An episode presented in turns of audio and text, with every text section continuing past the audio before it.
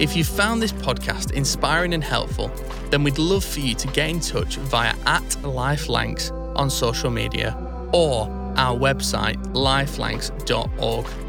Life Church, impacting our neighbours, our nation, and the nations with the good news about Jesus.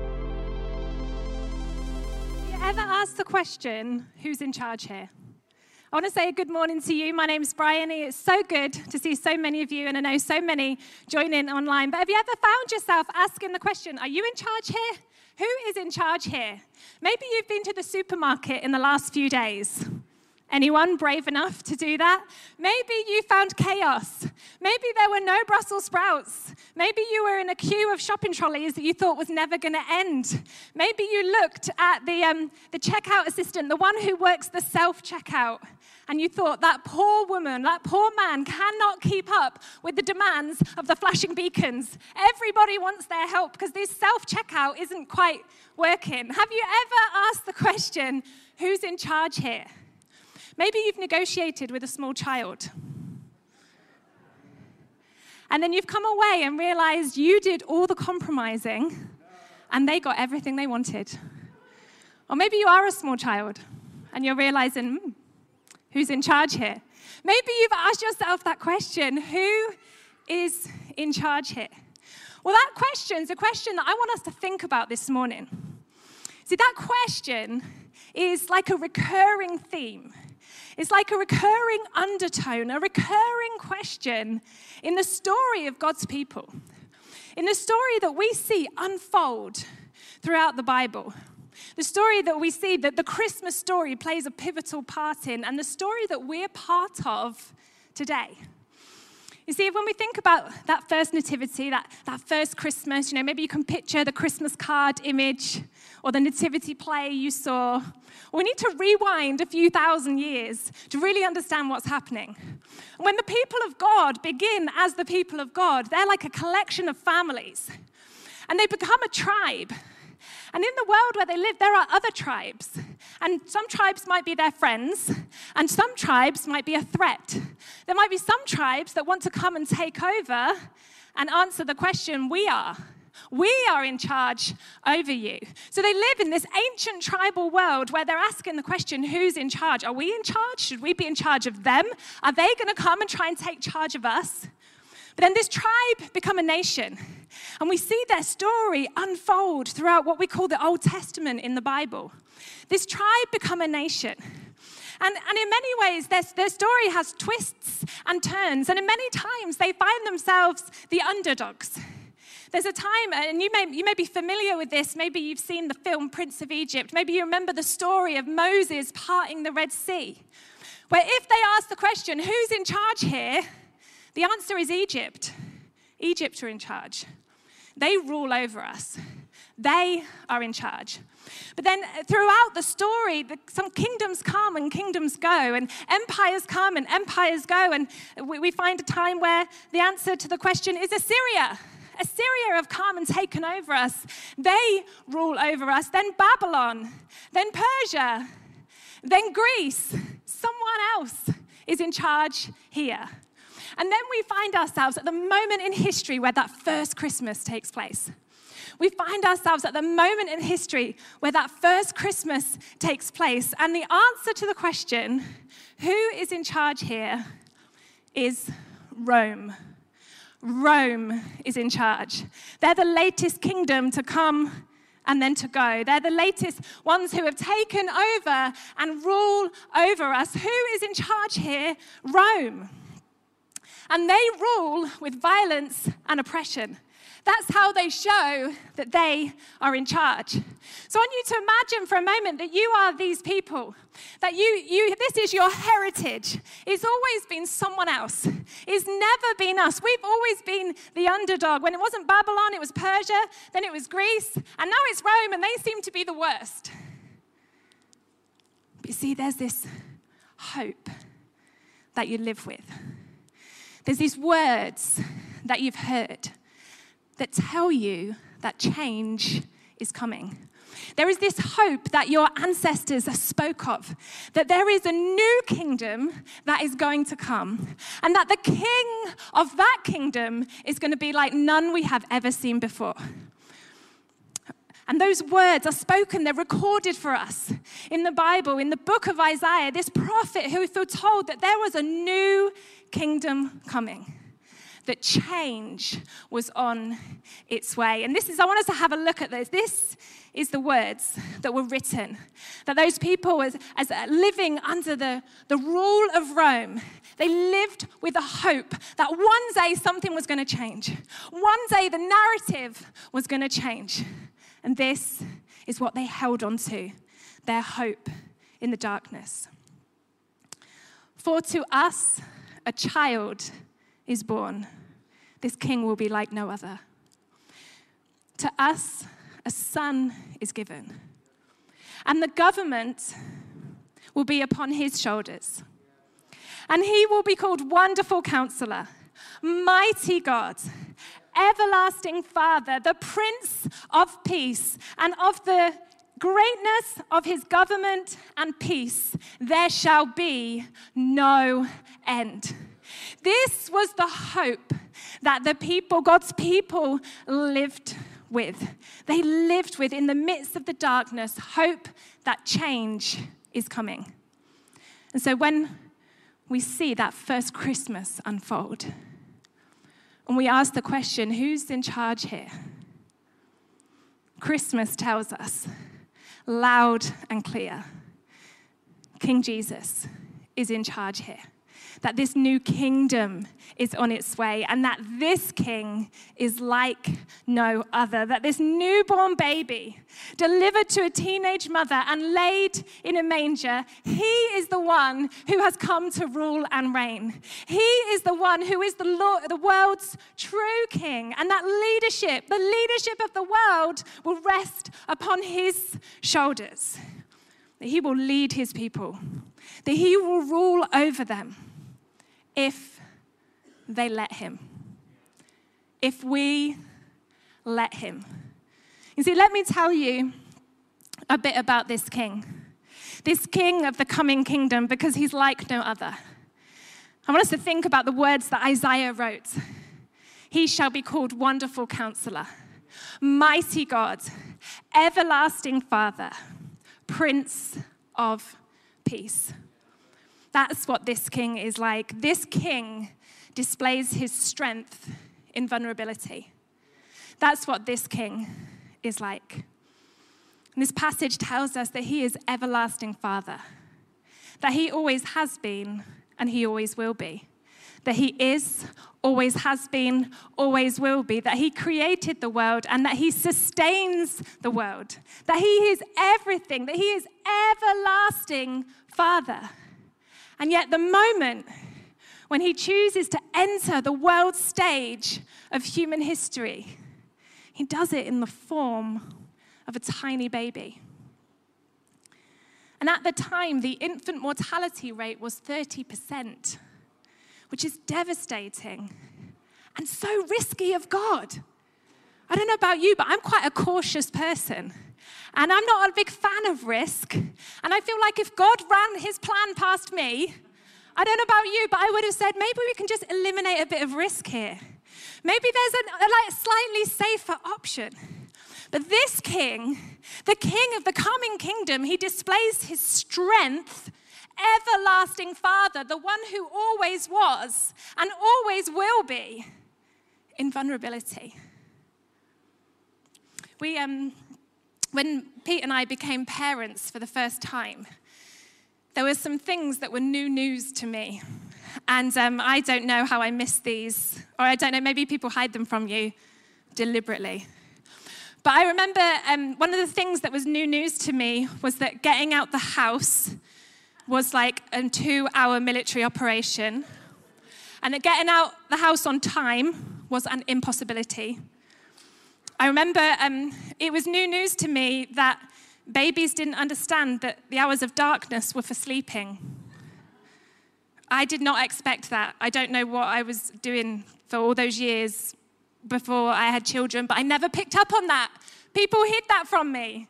I never discovered, realized that. There was something else that was new news to me, and it was the weight of responsibility I would feel for the survival of this small human. And now it sounds quite obvious, but I had never felt it before.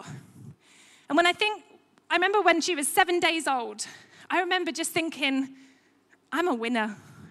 We survived. Like, I deserve a really big badge for this because I haven't, I've not got dressed in seven days, showered. Who needs to clean their teeth? She's still alive. We've done well here. And then to think that the King of the universe, everlasting Father, entrusted his survival, his needs, his nourishment, his sustenance, his welfare into the arms of a teenage mother who, if, if she was like any parent I've spoke to, felt like she did not know what she was doing, felt like she was making it up as she went along. You see, this king displays his strength in vulnerability. And that's what we see at the very first Christmas. Let me tell you a bit more about this king.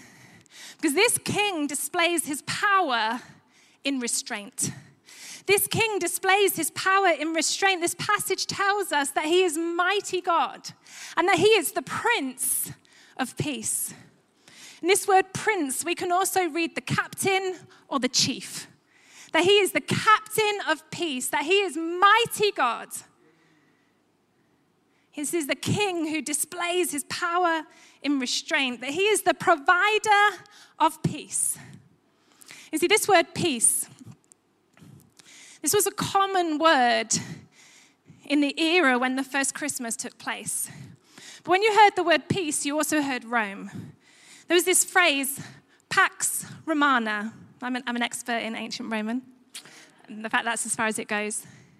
And it means the peace of Rome. And Rome was hailed of having had around 200 years of peace across the empire. But let me tell you about this peace. It was peace that was enforced through violence, through oppression, through fear, through tyranny. I don't know about you, but it doesn't sound like peace to me. And then the Romans, what they did to display their peace, the peace of Rome has come to this city. What they would do is they, they developed the most hideous form of torture the world has ever seen. And if people dared to challenge the peace of Rome, then they would crucify them outside of the city rules as an illustration of their power, as a statement that who's in charge here? Rome is in charge here, and don't you dare challenge that.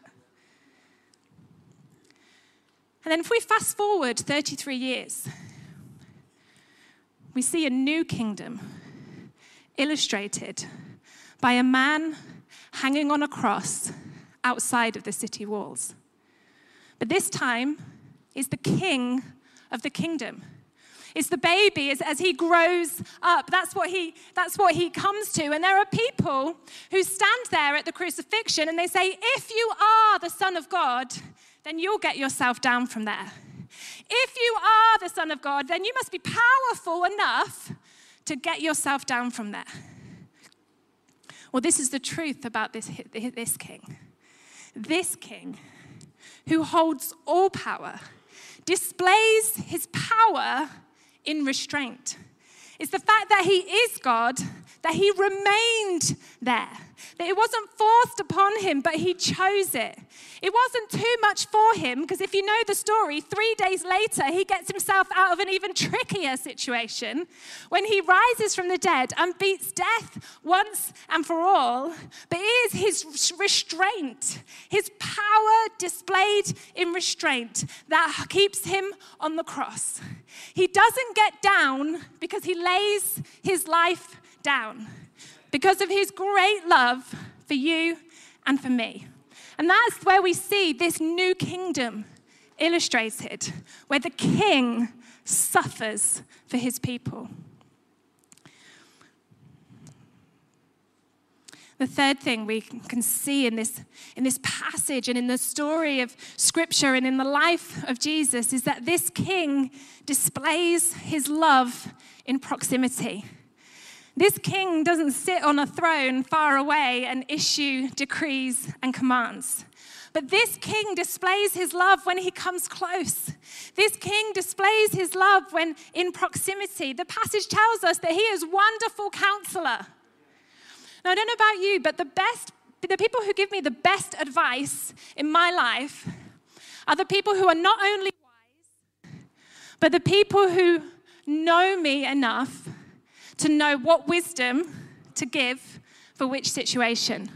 You know, they're the people who are close to me. The best advisors in my life are the people who are close to me, the people who are attentive, the people who listen. Have you got someone like that in your life? The people who, who know you enough, are close to you enough to be able to offer that wise counsel, that good advice.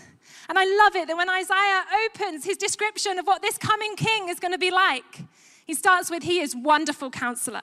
He is the advisor who listens attentively, who comes close, who knows us, who knows us more than we know ourselves, and draws close. And that's what we see at the first Christmas.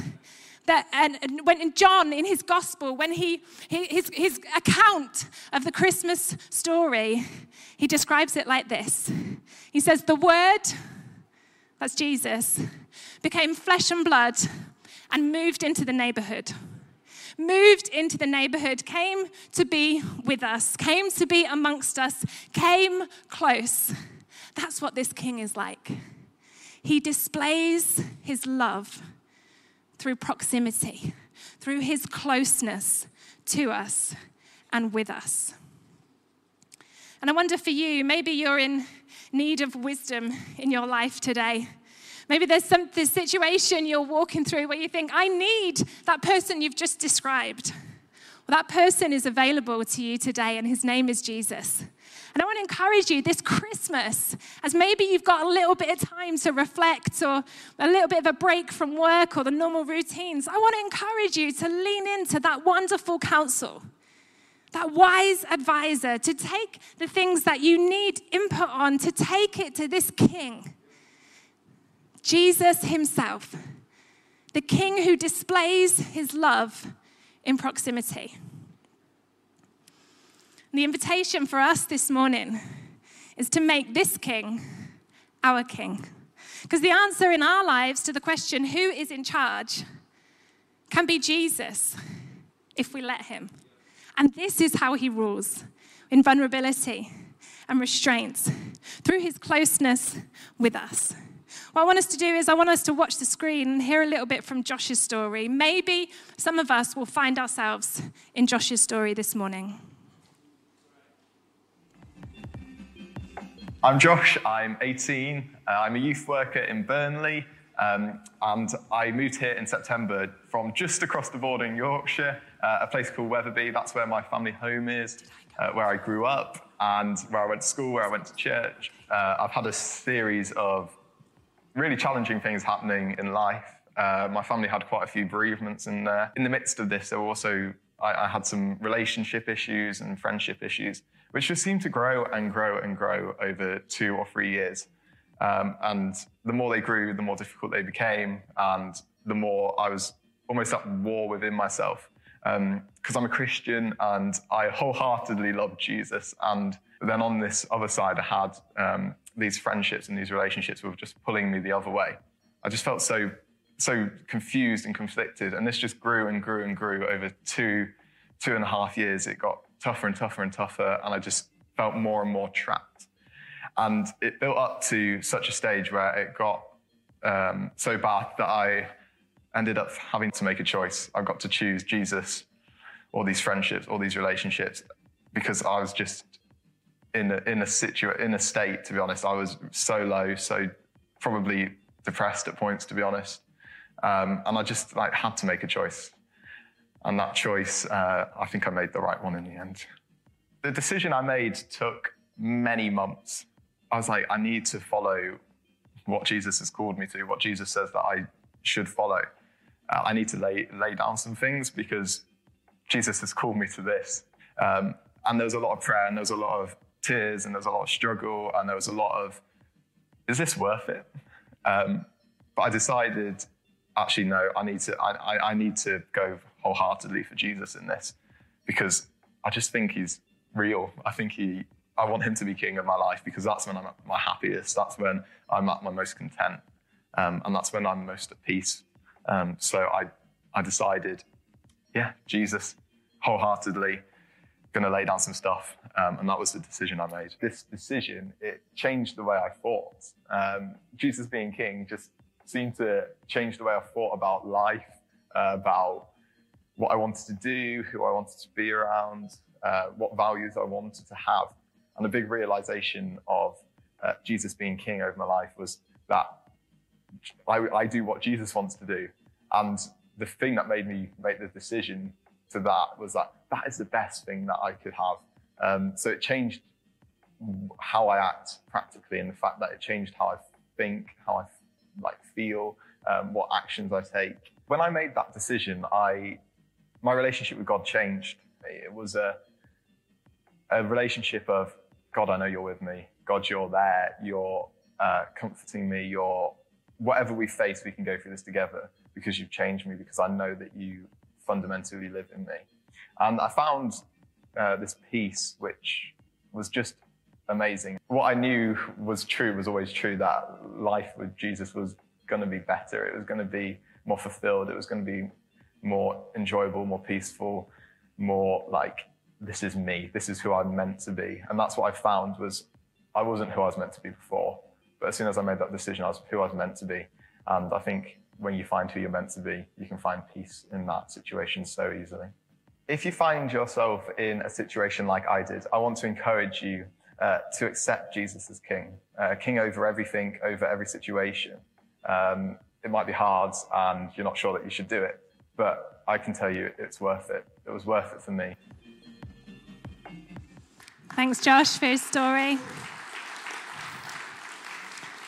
You know, as Josh did in his story there, this passage talks about peace. It talks about the Prince of Peace, as we've talked about the captain, the chief of priest, of priest, peace, easy for me to say. But he also says of the increase, of the greatness of his government and peace, there will be no end. And it's not just that this king has peace, that he represents peace, but that his ever increasing kingdom is marked by peace.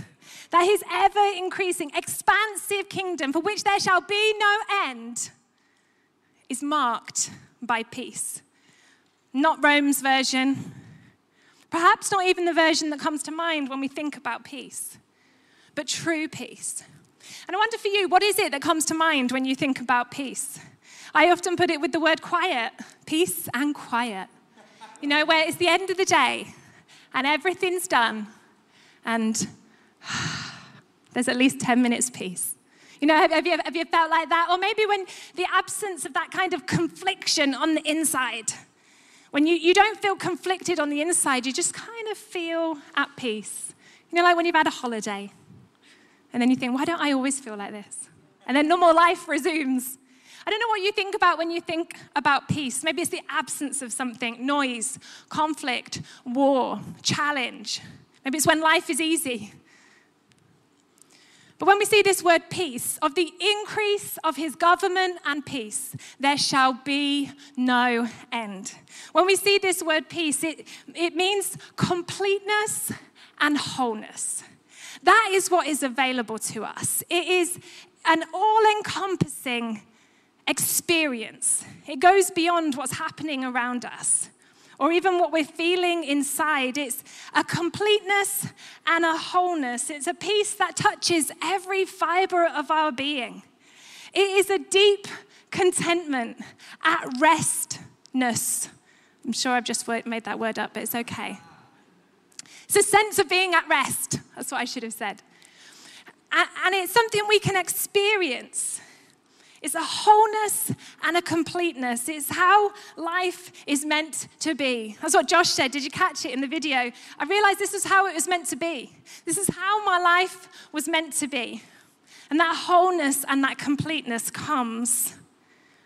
It comes to us when we make the Prince of Peace the King of our lives. As Josh shared in his video, when we, decide, when we submit ourselves, when we decide that this king, this king who displays strength in vulnerability and power in restraint, and his love when he comes close, this good king is the king of my life. That's when we experience this peace, this wholeness, this completeness. When we give up that inner battle for control. Have you ever felt like that? Like, I'm, I'm just holding on to this because I should hold on to this. But see, when we give up that inner battle, when we give the control and the charge and the leadership of our lives over to this King, King Jesus, that's when we experience this peace.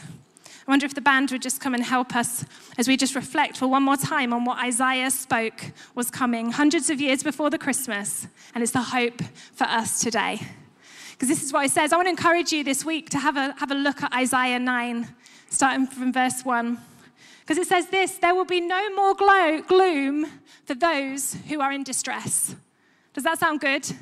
There will be no more gloom for those who are in distress. It says that they will see a light in the darkness, that there will be a light at the end of the tunnel, that there will be light in the darkness, that they will grow, that they will have joy, that they will be free from oppression. This is the peace that King Jesus brings when we make him king in our lives. Maybe some of those words describe your experience. Maybe this year has been distressing for you. Well, I really believe that what Jesus wants to do in your life is what was written hundreds of thousands of years ago. There will be no more gloom, no more gloom for those who are in distress. Maybe we feel like some of us feel like there's this kind of there's this darkness that just hangs over us all the time. No matter what's going on, it's just kind of there. Well, when Isaiah speaks of what things will be like when this king comes, when the Prince of Peace comes, he says there will be light in the darkness, that there will be joy. Maybe some of us feel like we're kind of trapped. Josh said that in the video. Did you catch that? That we're somehow trapped, not in a physical prison, but there's things that are keeping us captive and holding us back and tying us in knots. When Isaiah writes of this coming king and the coming kingdom, he talks about freedom freedom from all the things that hold us and bind us. That is what is available for us this Christmas. This wholeness, this completeness is available for us when we make Jesus the Prince of Peace, King of our lives. And that's what I want us to reflect on for just a moment. And we're, going to remain seated as the band lead us in this song. I want us to reflect on the completeness, the wholeness, the true peace that is available for us. If you found this podcast inspiring and helpful, then we'd love for you to get in touch via at lifelancs on social media or our website lifelancs.org. Life Church, impacting our neighbours, our nation, and the nations with the good news about Jesus.